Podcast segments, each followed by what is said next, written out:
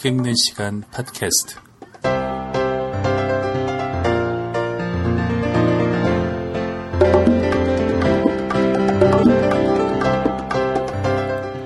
안녕하세요. 책 읽는 시간 팟캐스트 진행하는 작가 김영화입니다. 그동안 안녕히 잘 계셨습니까? 네, 지난 팟캐스트 하고 나서 어, 이번 팟캐스트 하기까지 좀 간격이 좀 있었죠. 네, 그 개인적으로 좀 일이 많았습니다. 뭐 이런저런 일이 많았던 것은 아니고요. 제가 2월 말에 그 새로 장편을 냅니다. 어, 퀴즈쇼가 2007년에 나왔으니까요. 5년 만에 내게 되는 이 장편이죠. 그래서 그 소설의 이 마무리, 그다음 막바지 작업, 뭐 이런 것들 하느라고 좀 네, 정신이 없었죠. 네, 마음이 뭐 한쪽에 쏠려 있었다고 할 수 있겠습니다. 그 작가들이 책의 출간을 앞두고 하는 일들은 뭐 비슷합니다. 어, 모두 다 그럴 거라고 생각하는데요. 원고를 보내면 편집자들로부터 교정지가 옵니다. 교정지가 오면요. 그 교정지를 보고 작가들이 어, 편집자가 본 교정을 가지고 또 그것을 말하자면 뭐 승인하거나 아니면 다른 의견을 보태거나 또는 반대하거나 뭐 이런 것들이 이루어지게 됩니다. 예전에 그 카롤린 봉그랑이라는 프랑스의 그 작가가 쓴 밑줄 긋는 남자라는 소설이 하나 있었죠. 도서관에서 한 여자가 아, 누군가가 그어놓은 책에 그어놓은 밑줄을 발견하는 것에서 소설이 시작합니다.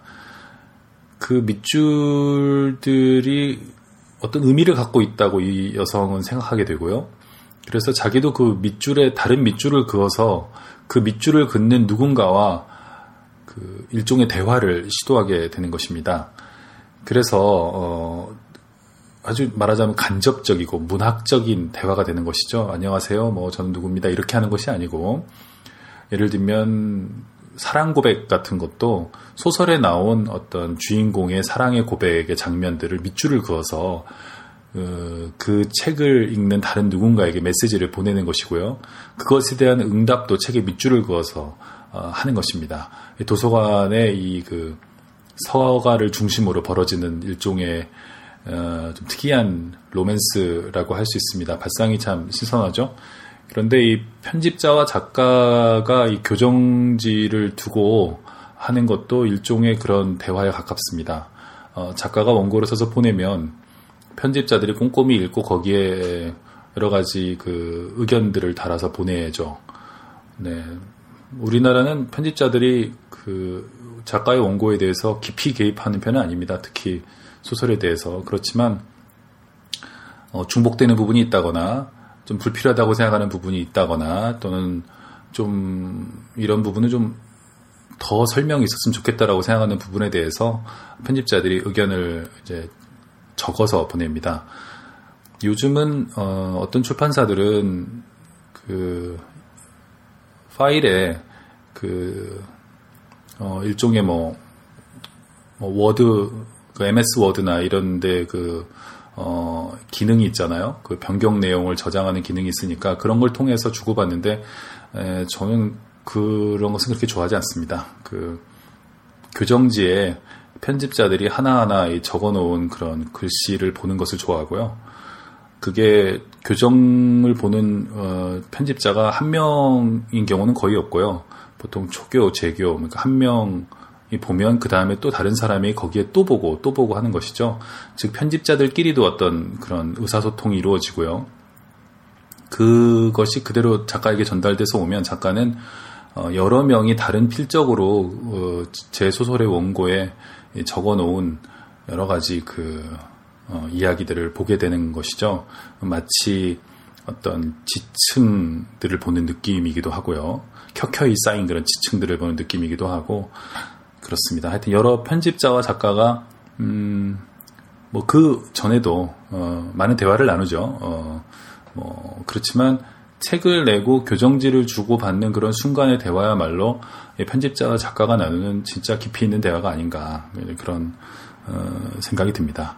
이 편집자로서는 작가가 보내온 원고를 읽는 어떤 설레임 같은 게 있을 것이고요. 그 원고에 자기 의견을 적어 놓고 또 작가가 거기에 대해서 또 다른 의견을 내고 이런 과정을 통해서 한 권의 책이 완성되게 되는데 이것이 보통 이제 책이 출간되기 한 한두 달 전에 또 길게는 한 6개월에서 1년까지도 이 과정이 진행이 되는 것입니다. 어, 이번 책의 경우도 출판사의 편집자들과 제가 이제 그런 어, 대화를 나누게 되고요. 이런 교정제 작업을 하는 것과 동시에 표지를 확정하는 작업이 이루어지게 됩니다. 우리나라에서는 표지를 거의 뭐 마지막 순간에 확정을 하는데요. 미국이나 유럽 쪽에서는 표지를 비교적 일찍 확정을 합니다. 원고도 일찍 들어오고요. 어, 그리 왜냐하면 이 미국이나 유럽 같은 데는 그 옛날에 서점들이 카탈로그를 보고 주문을 많이 했습니다. 패션 업계에서 어, 봄 컬렉션이나 가을 컬렉션을 뭐 한해 전에 많이 하잖아요. 그래서 그걸 보고 왜냐하면 그걸 보고 주문을 해야 제작을 하니까요. 책도 어, 미국이나 유럽 쪽에는 그런 전통이 있어서 미리 몇 개월 전에 어, 원고 그다음에 그 뭐 리뷰 카피라고 하죠. 그런 게 만들어지고요. 표지도 뭐 당연히 나와 있어야죠. 나와 있고 그러면 그 몇 개월 동안은 뭘 하느냐? 음, 그동안 이제 기다리는 거죠. 책이 나오기를 기다리고 서점들이 주문하기를 기다리고 그러면서 가는데 우리나라는 어, 모든 것이 마지막 순간에 아주 집약적으로 이루어지는 독특한 출판 문화를 가지고 있습니다. 표지도 거의 마지막에 확정되고요. 그리고 뭐 다른 많은 것들도 뭐 막바지에 몰려서 아주 능률적으로 집약적으로 일이 처리됩니다.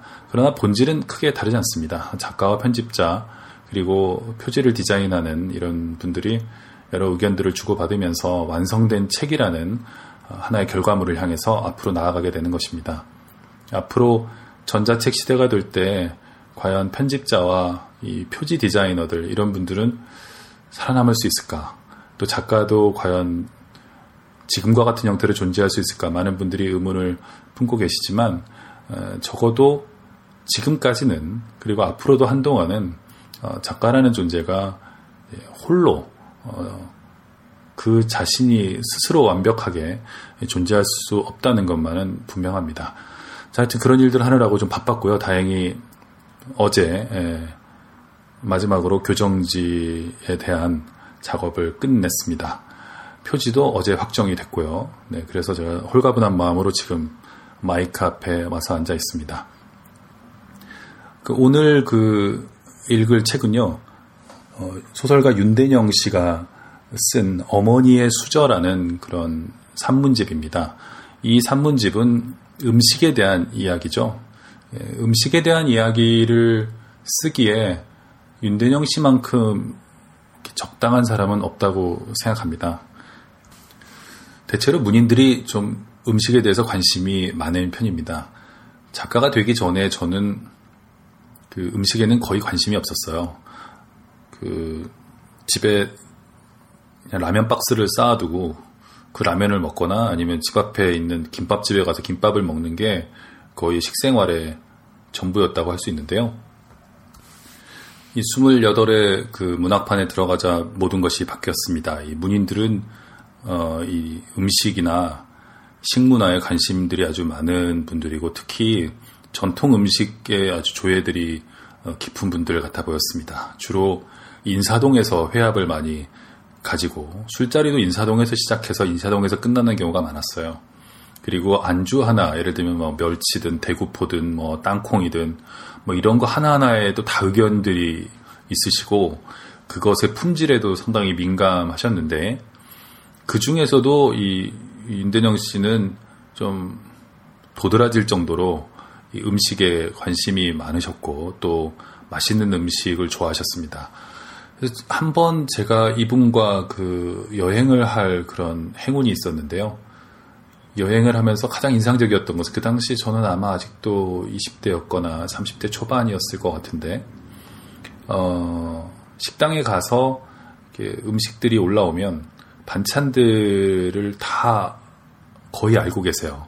이건 무슨 나물이고 이거는 무슨 나물이고 이거는 뭐고 이거는 뭐고 이거는 언제 뭐 한 거고 모르면 어, 음식을 가지고 온 주인이나 일하시는 분들에게 다 물어서 확인을 하시는 그런 모습을 보고 놀랐던 기억이 있습니다. 왜냐하면 저는 그때 그 밥상에 올라온 반찬들의 대부분을 잘 모르고 있었습니다. 그냥 뭐 나물이겠지라고 생각하고 그냥 뭐 아무거나 뭐 주워 먹는 그런 어, 천둥 벌거숭이였기 때문에 잘 몰랐던 것이죠.